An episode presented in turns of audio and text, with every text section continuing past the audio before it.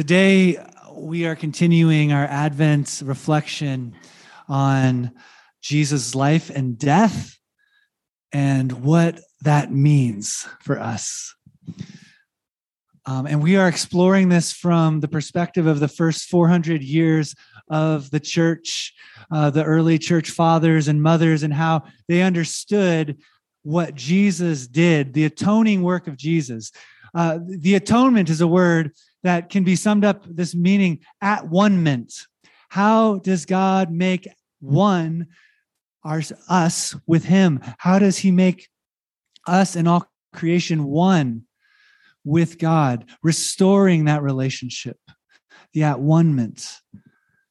And we are exploring um, what people, uh, this metaphor of the medical atonement or the healing uh, at one mint.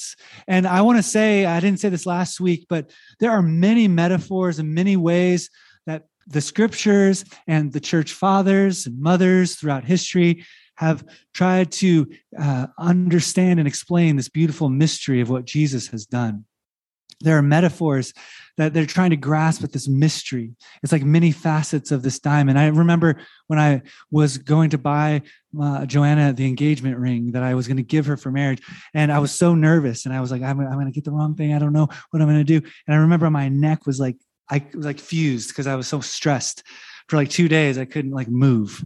I was so stressed. But I finally I bought it, and I remember looking at it. And you've seen a diamond. What makes it shine? What makes it brilliant? What makes it sparkle is the many facets that it has. It's cut at many angles and looking at it. And so I'm presenting uh, over this Advent a, a, facet that is often forgotten and uh, but is an ancient facet, but it may be new to you. Uh, a way of looking at how Jesus' life, death, and resurrection has saved us from our sins. And so uh, many millions of Christians, even today, mostly in the East, see this as the predominant way of understanding God's work on the cross. And so, as we discussed, if you haven't listened to the sermon last week, I encourage you to listen to it because we looked at how Jesus enters our story, enters our humanity, all of God, fully God, fully human, all of God poured into human experience. He takes on flesh and blood, carne adavada, right? Chili con carne, God con carne, God with meat and flesh and bone, and he pours his divine life. And in that is our healing. The ancient uh, fathers would say, and mothers would say, what God does not assume, he does not heal can we all say that together? What God does not assume, he does not heal. That means if God doesn't take on all of our humanity, all of our humanity cannot be healed. And so he takes all of our human experience, all of our, uh, even our, our, our human nature and the disease of sin, the terminal illness we have. He takes it and he does battle with it. He heals us from the inside out. And so his whole life, beginning with his incarnation, is his work, is his healing work. It's not just on the cross. The cross is the culmination, but his whole life was the healing journey, was the operation, was the surgery. So that's where we are. Jesus is God's way of undoing human evil in a personal and loving way. And so let's read Hebrews 4 15, if we could, and then 5 7 through 10. I didn't referenced this that last week, but it's important. He said, uh, the author of Hebrews says, we don't have a high priest who is unable to empathize with our weaknesses, but we have one who has been tempted in every way, just as we are, yet he did not sin. So here is a, a God that has entered fully into the human experience, as we read in Matthew, tempted in every way that we are tempted, and yet he was faithful. He did not sin. And then we have five, uh, seven through 10. During the days of Jesus' life on earth, he offered up prayers and petitions with fervent cries and tears to the one who could save him from death. This isn't just talking about the Garden of Gethsemane when he weeps uh, and sweats blood. This is talking about his life throughout his days on earth. He gives fervent prayers, cries, he suffers. All right tears to the one who could save him from death. And he was heard because of his reverent submission, his cooperation, his consent to the Father's work. Go ahead. son though he was, he learned obedience from what he suffered. Does that has that verse ever not made sense to you? He learned obedience through his suffering. How does Jesus learn obedience? In this framework of understanding Jesus healing us from the inside out, healing us from entering into our human experience, doing a circumcision of his own heart, surgeon and patient, we see that this begins to make sense. He learned obedience from what he suffered as he resisted temptation at every moment. And then once he was made perfect, he became the source of eternal salvation for all who obey him and was designated by God to be high priest in the order of Melchizedek. So here we are going to dive a little bit deeper into how Jesus heals us, how he brings us into unity with himself, with God's self. And I want to declare this good news to us that today, God in Jesus, by his Spirit, is retelling your story. He's healing the wounds that you've inflicted on others and the wounds that have been inflicted on you by others. In Jesus, by the Spirit of God, He is making peace in your humanity with God, others, and all of creation. That is the good news. That's really good news. He's retelling our stories. I think we all have regrets. Reminds me of the Frank Sinatra song, uh, right? I'm almost sing it for you. Isn't there a Frank? I've got regrets. We've all got a few. Woo, woo, woo. No? Okay. All right. Anyways, we all have regrets. We all have things we wish we could get a mulligan on, right? A redo. Some of these things are minor, like, oh, I mean, I wish I wouldn't have said that to that person at McDonald's. That was stupid. I feel weird. But others are like, like really significant, even seasons in our life where we were just um, producing a lot of harm, a lot of woundedness, or maybe we were in a season where we were receiving a lot of harm, a lot of sins committed against us. We wish our story could be retold. We wish that trauma could be undone. We wish we could get a do over. I uh, remember the first time I, I really was aware that I hurt Joanna's feelings. It was only a couple weeks into our marriage. Um, it might have been even days into it, but I'll give myself a couple weeks. It was a couple weeks into our marriage, and I remember we were in the kitchen. We had coffee, and I said something. I don't even remember what I said, but it was something um, to some critique, some criticism that she wasn't living into or embodying this this my definition of spirituality or or or or being spiritual or living doing the things in the right way as I saw them. And I said something. I don't remember what it was, but I remember her reaction. I remember her face falling and I remember her tears and her gut wrenching sobs because I hurt her. I deeply wounded her. And and in that moment, I had tried to control her and kind of form her and shape her into the image that I thought she should be in. And I had broken something deep in her. And I felt really bad, but I didn't stop being bad. I didn't stop that that that behavior, that pattern. It went on for for years, and I still struggle with it. But I was I kept on trying to control Joanna to conform her into my image. I didn't stop hurting her. And I thought my role as her husband was to be the Holy Spirit, like, you know, to hear directly from the Holy Spirit and communicate that message to her because I know exactly what God wants her to do. And so, and she didn't think, she didn't think so. And so I just watched her. I, I had a revelation a while uh, soon uh, later, much later, that I was causing her to wilt rather than to blossom into who God had made her to be. I wish I could get a redo on that season. I wish I could read, have that part of my story retold.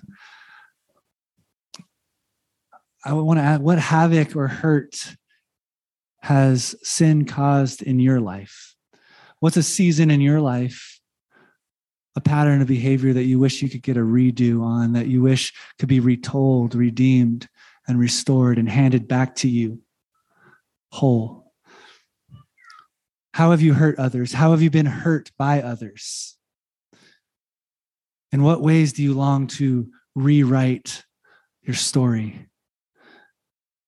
It might seem hopeless. It might see, seem like you'll never get the opportunity to do that. But this is the beautiful truth of Christmas. This is the beautiful truth of God entering into our human story, into the story of Israel. He actually is retelling our story. He's healing the wounds of sin you've inflicted and that have been inflicted on you.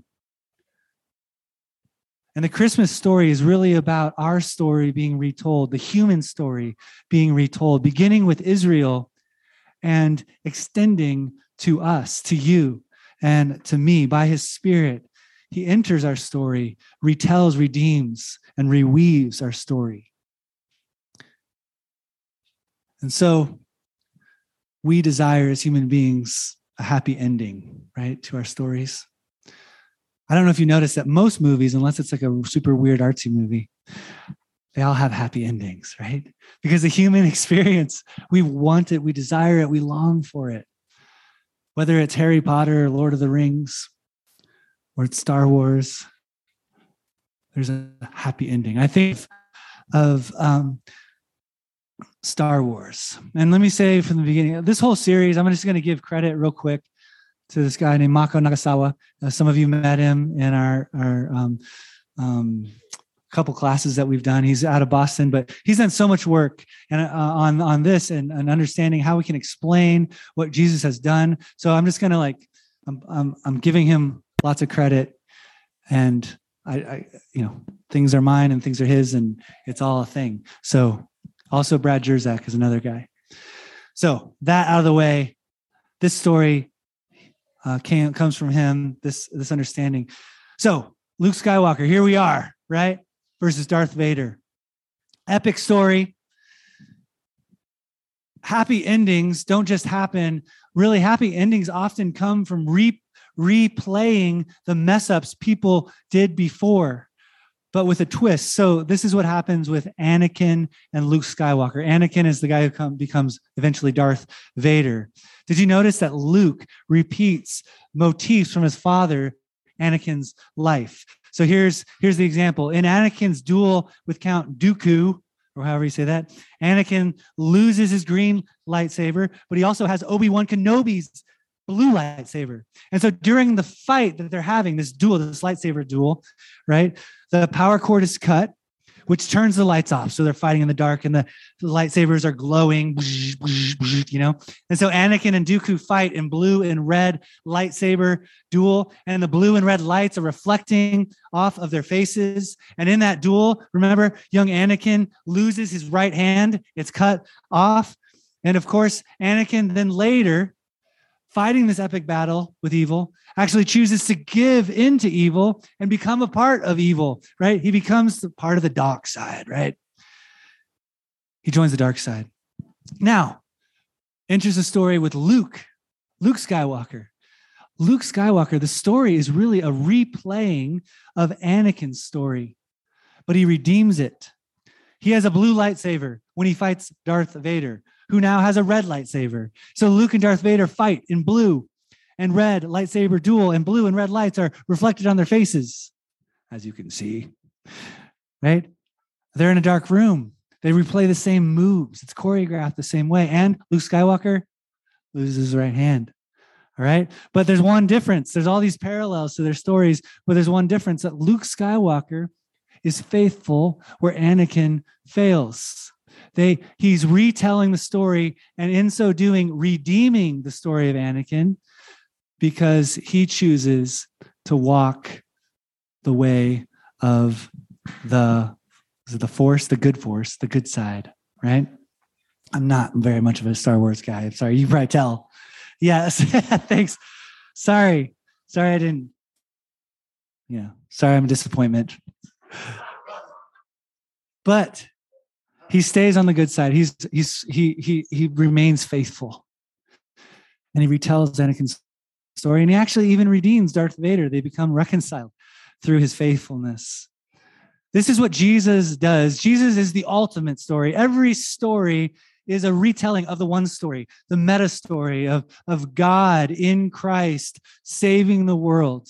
And Jesus enters our story, the human story, and he enters the villain's story, human sickness and human uh, bodies and all creation. And he is faithful at every point. We were unfaithful. He was faithful at every point. Israel was unfaithful. And this is what actually the Gospels retell. If you were an Israelite, a, a Jewish person, hearing the gospel for the first time, the Gospels, like Matthew, the book of Matthew, hearing the story of this Messiah, you would be, it would be like hearing the story of America retold, but Jesus kind of occupying significant moments in history. And you'd be like, what? Wait, what? Like it would be like Jesus okay so this guy named jesus and he he he rode he was on a boat called the mayflower and he came over from england and he landed on the shores of the americas and we're like wait that's that sounds really familiar you're like and then these these indigenous peoples like came and we're expecting and then he like you know took them down no he was not, he he was nice to them he honored them they engaged in a partnership they steward the land together. They gave he gave them the dignity and the worth and the honor as God's creations. And, and it would be a, a faithful retelling of the story. And this is how Jesus, Jesus actually re-enters and retells the story of Israel. And this is how he heals us. He enters the human experience. So let's let's just walk through what this is what this looks like, how Jesus retells Israel's story. We could go into it real deep, but I'll try to stay on the surface here because I know the kids are super engaged. First, and let's just take the Gospel of Matthew. First, um, just like Israel, Jesus went to Egypt as a baby. He was fled, he was taken to Egypt. Israel is has to go through Egypt. And then Jesus comes back like Israel. He was pursued by a genocidal foreign ruler, Pharaoh. Jesus, the Pharaoh, Israel's pursued by Pharaoh. Jesus is pursued by Herod, right? There's weeping, right? As mothers lose their children due to the slaughter. Same thing happens in Egypt. Pharaoh is the firstborn, and Herod has everyone the age of Jesus slaughtered parallel. Israel has to go through the Red Sea in kind of this baptism. Jesus goes through the waters of the Jordan and is baptized. Does that sound like a stretch? No, because then Jesus is led by the Spirit into the wilderness for how many days? 40 days. How many years was Israel in the wilderness? 40 years. You see, Jesus on the Mayflower, right? He's he's retelling the story. He want um, in the desert. He uses the book, uh, he, every quotation that he refutes the devil with is a refutation from the book of Deuteronomy. Deuteronomy is where the law is given, the, the covenant is given in the wilderness, and he is faithful to live according to that covenant. Every spot, every place where Israel failed to live up to that covenant. Jesus tells a sermon, gives a sermon on the mount, a new commandment I give to you. Um, Israel receives the Ten Commandments at the at the mountain, right? Jesus, this he's retelling the story. The 12 disciples, 12 tribes of Israel. Um, it goes on and, and on, all right? That Jesus is retelling Israel's story. Now, why? It's not just symbolism, it's not just literary um, like uh, good storytelling. It's actually Jesus becoming both physician and patient, surgeon and patient, as we talked about last week. He's entering fully into our human experience, fully God, fully human.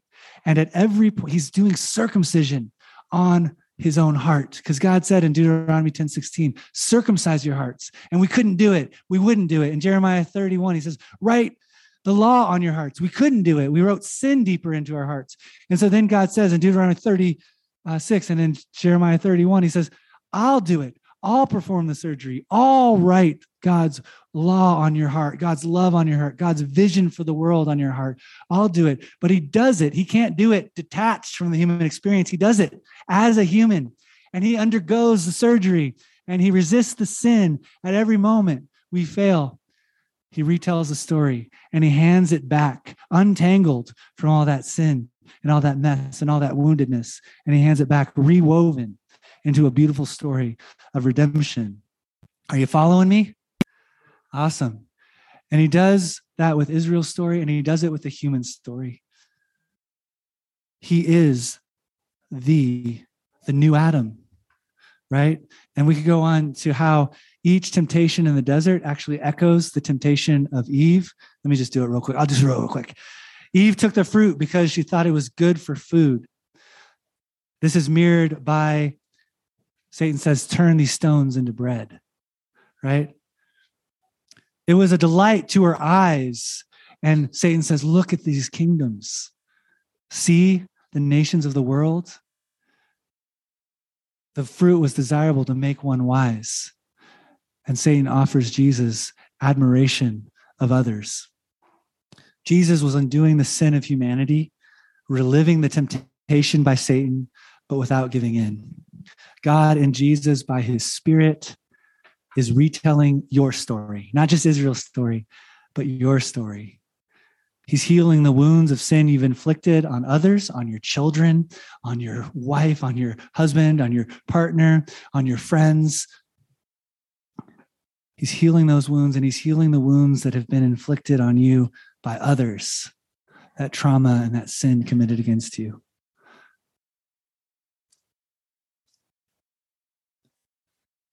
Into about eight years into our marriage, um, Joanna and I, we had is actually related to moving into our neighborhood, into this place.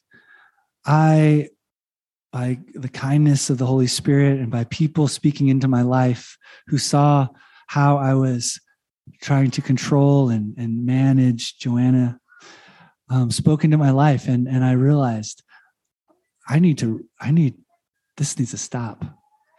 I'm not honoring my wife I'm not honoring the person God has made her to be.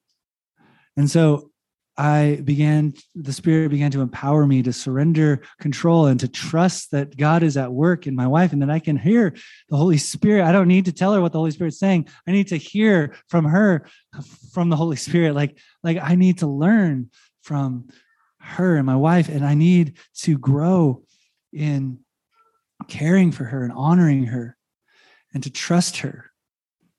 And I remember telling her, like, I was, we were, we were discerning whether we should move down here, and I was really pushing for it, but it just wasn't the time. And and some friends spoke into my life, it's like, you got to lay off, bro. Uh, that's basically what they said. And so I came home just like feeling broken and realizing that by the grace and love of kindness of God, He's like, you're wilting your wife. And I just came home and I said, Joanna, I have not been honoring you. I've not been trusting you. I'm not going to mention another thing of this. I trust the Holy Spirit to speak to us through you. And that began the opportunity to begin to have my story retold and redeemed and handed back to us. And the Holy Spirit is still helping me rewrite that story. He's still rewriting his love on my heart in relationship to my wife. She'll say, I, am not perfect at that at all, but God is sanctifying me, He's healing me. And this is what He does. He enters our story, He enters our very bodies by His Spirit, and He hands us His healed humanity so that we might walk in newness of life. So, this is what Jesus is about. Jesus wants to take our stories he wants to honor our stories and he wants to retell our stories. And so I want to ask you and end with this. How do you think Jesus wants to relive your life story with you? He doesn't take you over and you become like a robot, like a Holy Spirit robot, right? He doesn't, your body doesn't go on autopilot. You have to cooperate and consent to his work of healing in your life. How do you think Jesus wants to relive your life story with you and heal you and transform you and untangle and hand back? Would you think of that and would you consent to his work in your life? He is making peace in your humanity. with God, with others, and with all creation. Let's pray and, and um, hear and sing and proclaim over one another the blessing that God has given us, and we'll receive communion together. Lord, I thank you that you are retelling our stories, unwinding and untangling the wounds that we live and are bound by. Thank you that you are bringing healing and give us an opportunity by your spirit to be healed and to retell. In Jesus' name, amen.